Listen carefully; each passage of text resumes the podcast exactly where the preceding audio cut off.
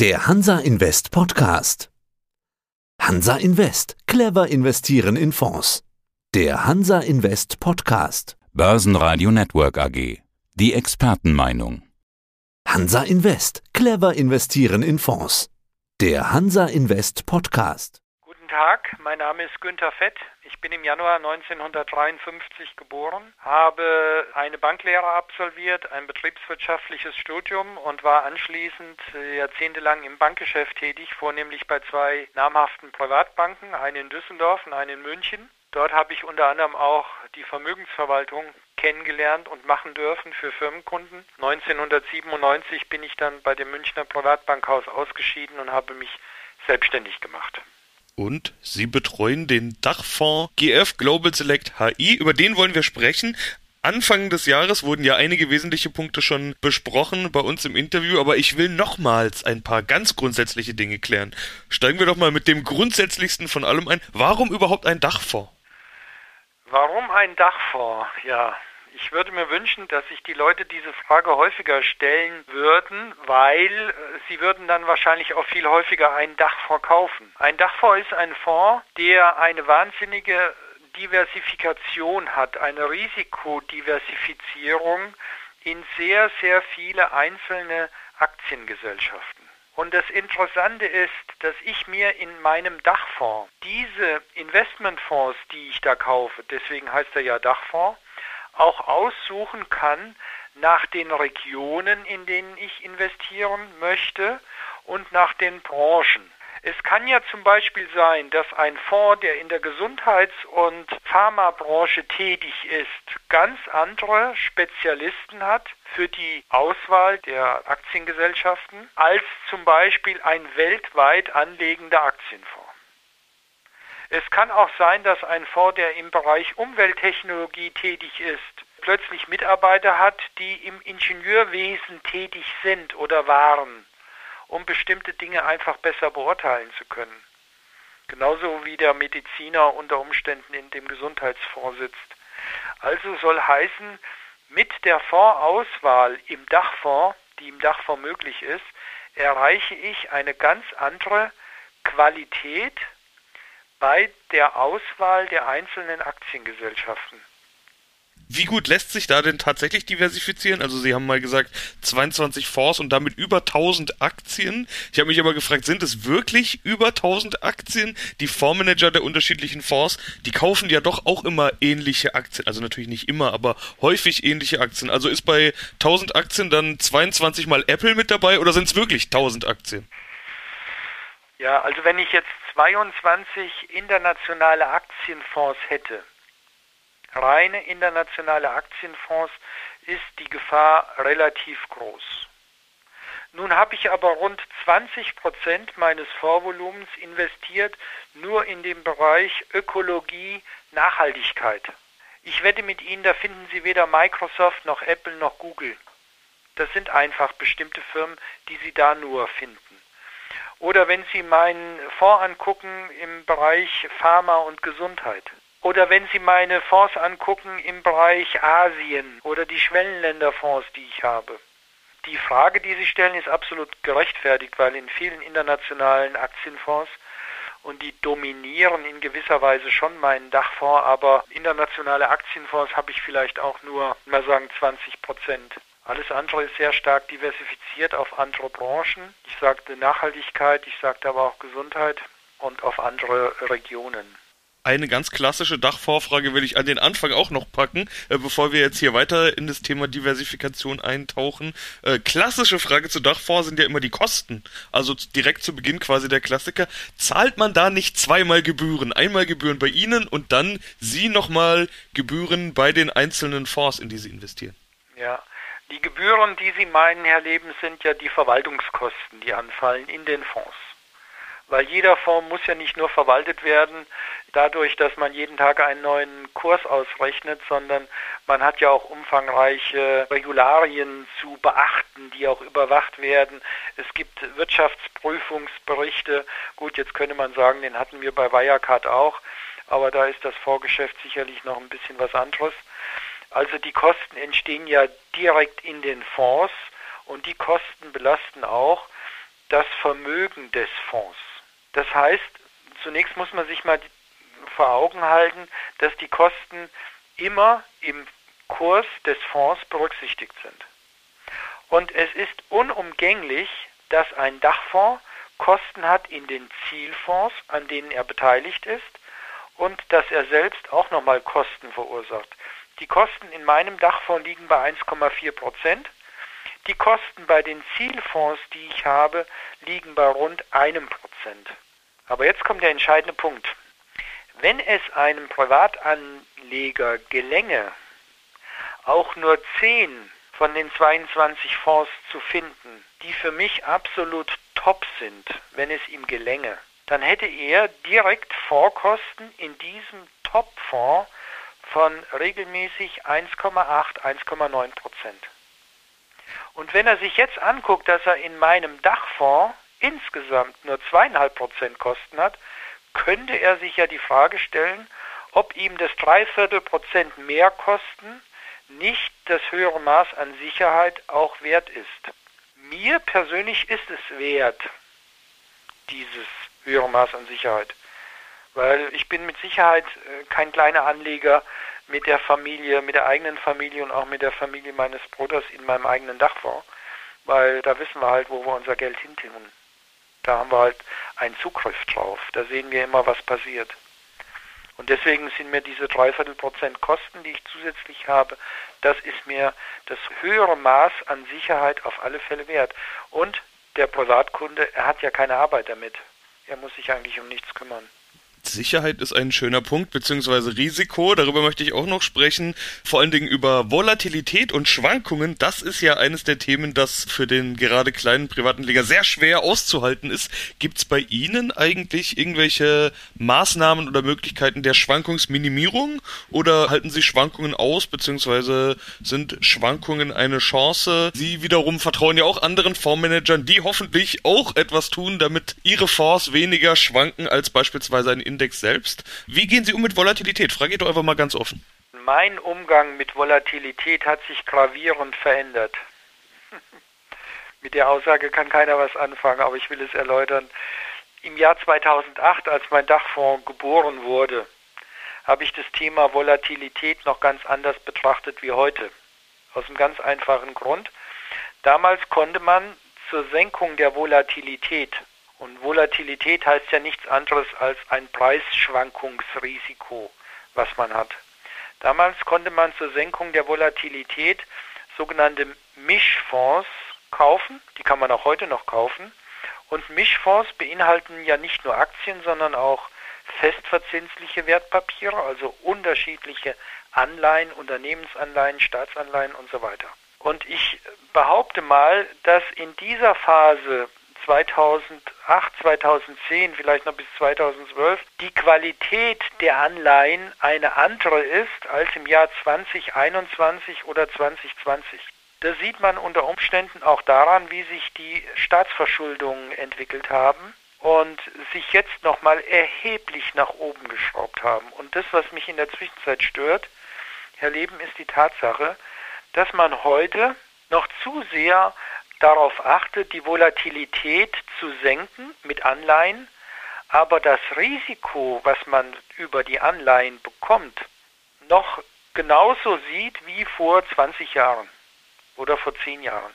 Und das ist in meinen Augen ein Fehler. Deswegen sage ich, ich habe lieber eine Volatilität, die etwas höher ist, als Anleihen, wo ich mir Gedanken machen muss, ob sie denn tatsächlich zurückgezahlt werden an erster Stelle steht bei Ihnen die Asset Allokation. Wir haben am Freitag schon kurz miteinander telefoniert und hatten Sie das sehr deutlich betont, dass das Ihr wichtigster Punkt ist. Also wollen wir ihn auch jetzt schon nennen. Sie schauen auf vier Megatrends, hatten Sie beim letzten Mal schon drüber gesprochen. Ich möchte trotzdem das Ganze nochmal aufzählen. Das sind Demografie, Digitalisierung, Umwelttechnologie und Nachhaltigkeit, also vieles, was gerade unter diesem Kürzel ESG summiert wird, würde ich mal genau. sagen. Und die Verschiebung der wirtschaftlichen Machtzentren, also hin zu Asien und Schwellenländer sehen wir ja auch schon seit einiger Zeit. Wie läuft da Ihre Analyse eigentlich ab? Gibt es da Themen, die Ihnen wichtiger sind als andere? Ist das alles ungefähr gleichgewichtig in der Analyse und am Ende des Tages zählt ja trotzdem noch die Performance. Wie gehen Sie vor? Schauen Sie erst die Performance an und filtern dann quasi nach diesen vier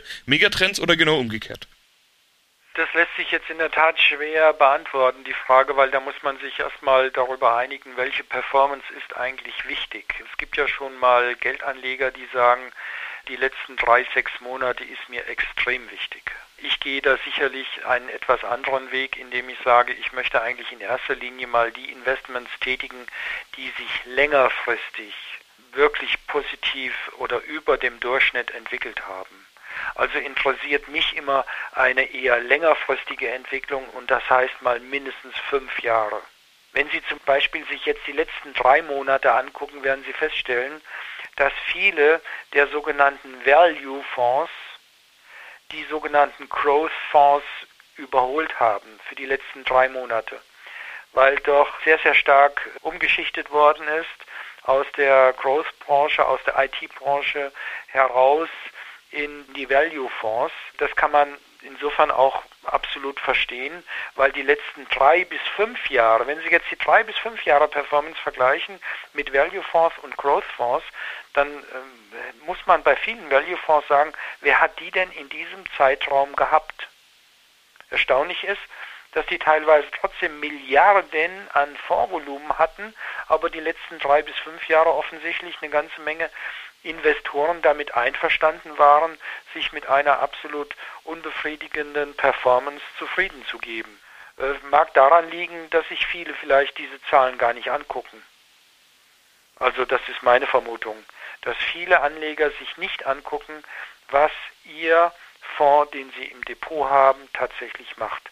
Allein schon deswegen, weil sie kommen ja häufig gar nicht auf die Idee, den Fonds selbst zu kaufen. Das ist ja meistens eine Empfehlung eines Bankers, eines Finanzberaters oder wer auch immer.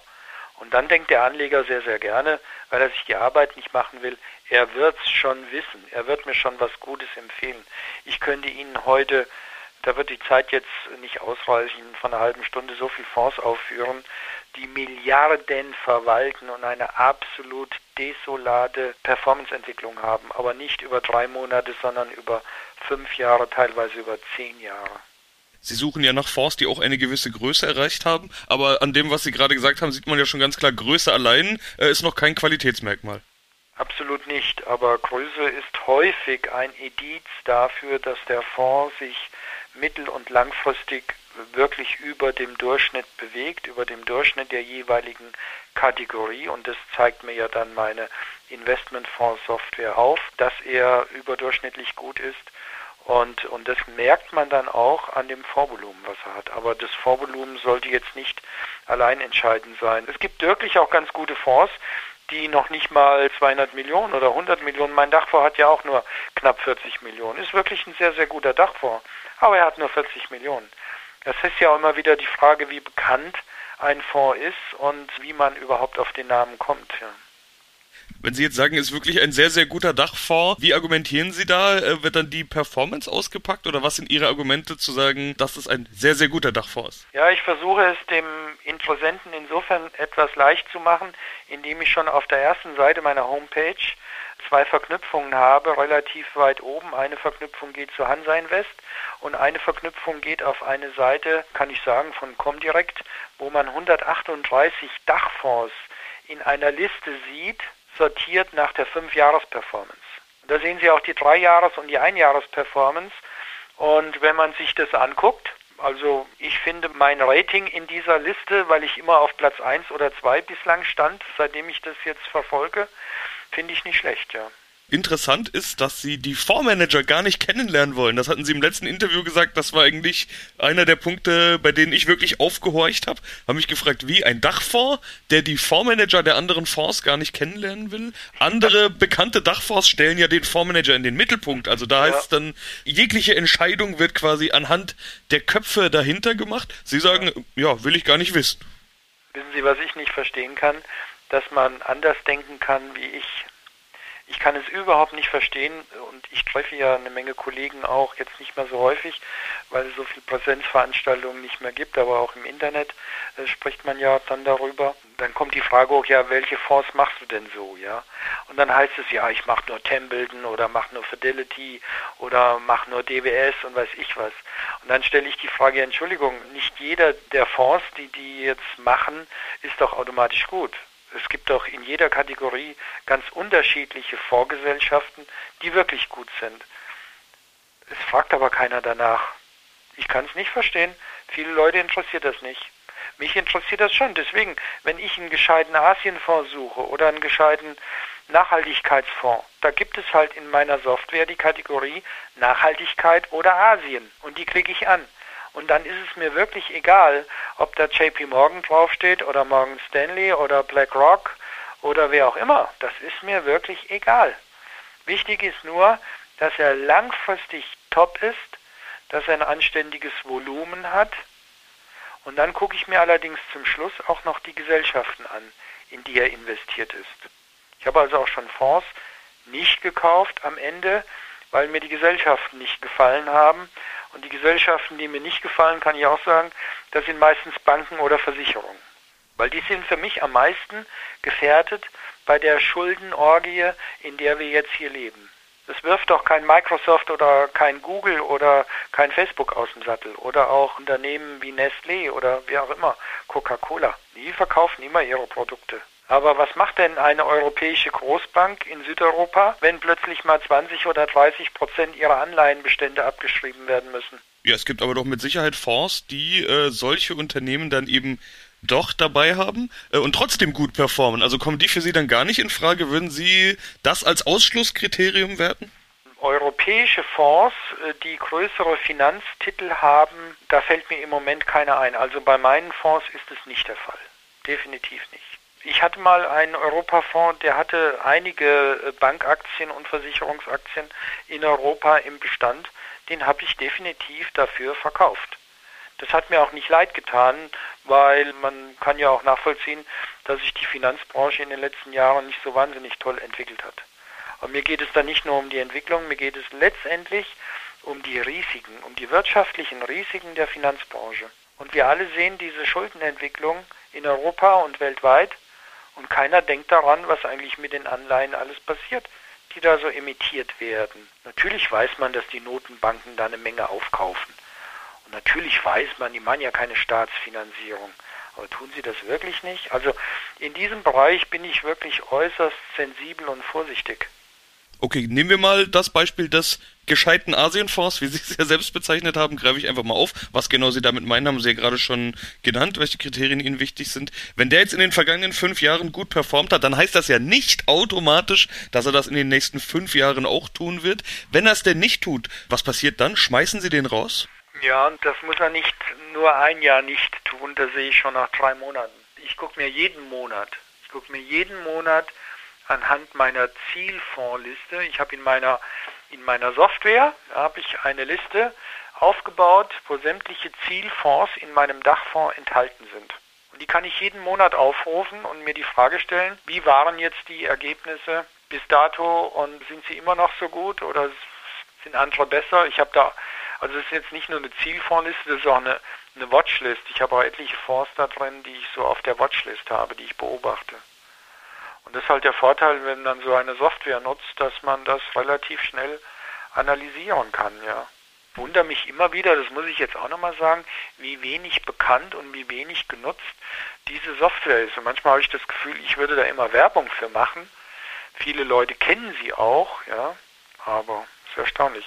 Also ich reagiere da schon relativ schnell, wenn der Fonds nicht mehr in der Spur ist, weil natürlich weiß man nie, wie er sich in der Zukunft entwickelt.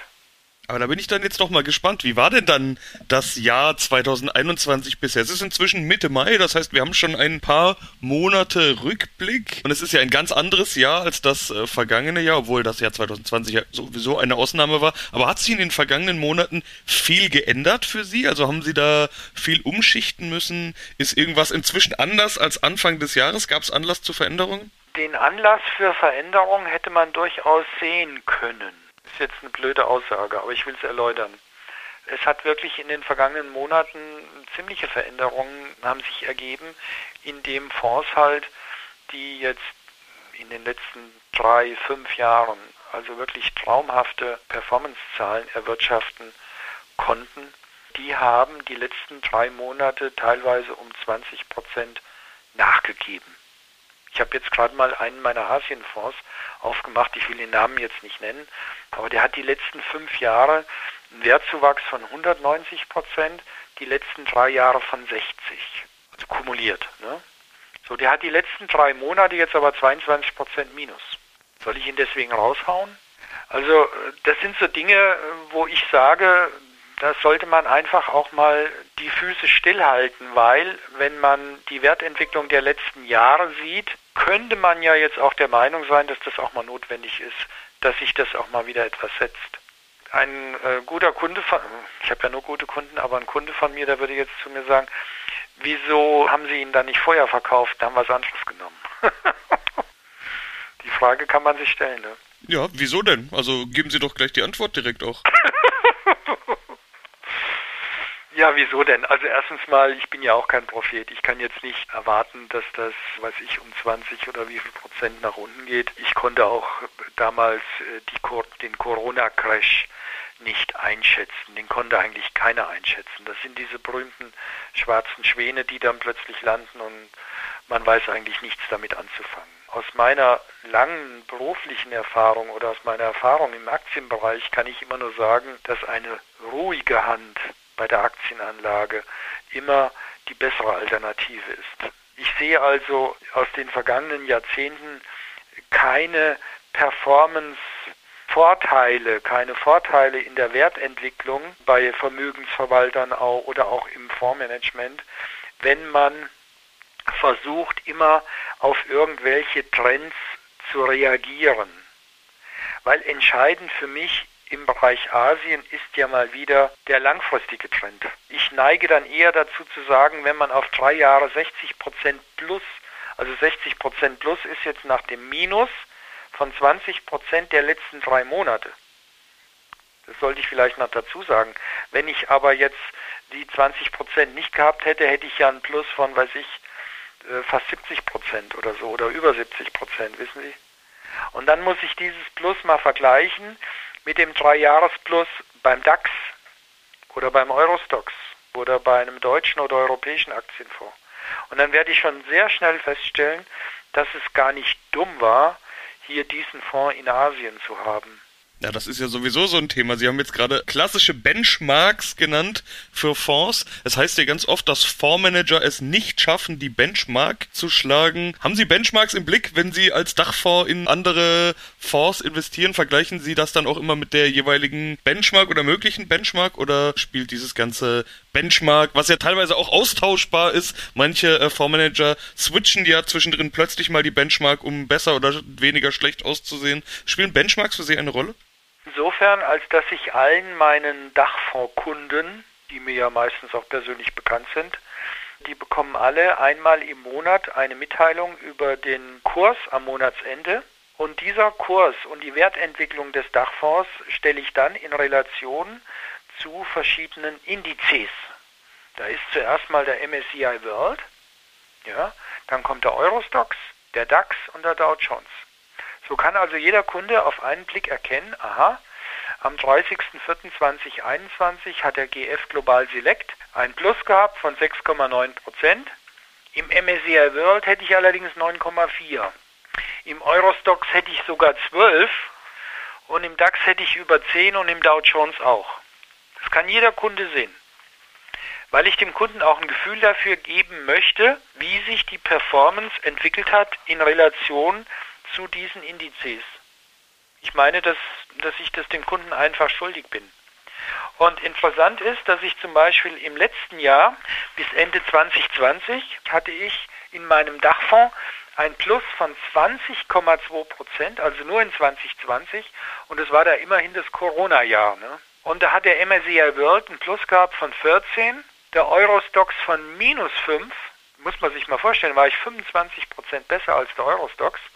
Und der DAX hatte in diesem letzten Jahr, also ich sag nochmal 2020, hatte der DAX ein Plus gehabt von 3,5% plus und der Dow Jones von 7,5 und ich lag bei 20. Und da sage ich heute zu meinen Kunden, das ist mit Sicherheit nicht normal. Normal ist, dass ich mit meinem Dachfonds den MSCI World schlecht schlagen kann, weil ich mich derzeit oder schon immer so weit diversifiziere, dass ich wirklich mein Ergebnis nicht so ohne weiteres mit dem MSCI World vergleichen kann. Ich kann die Ergebnisse des MSCI World vergleichen mit einem internationalen Aktienfonds, den ich in meinem Dachfonds habe.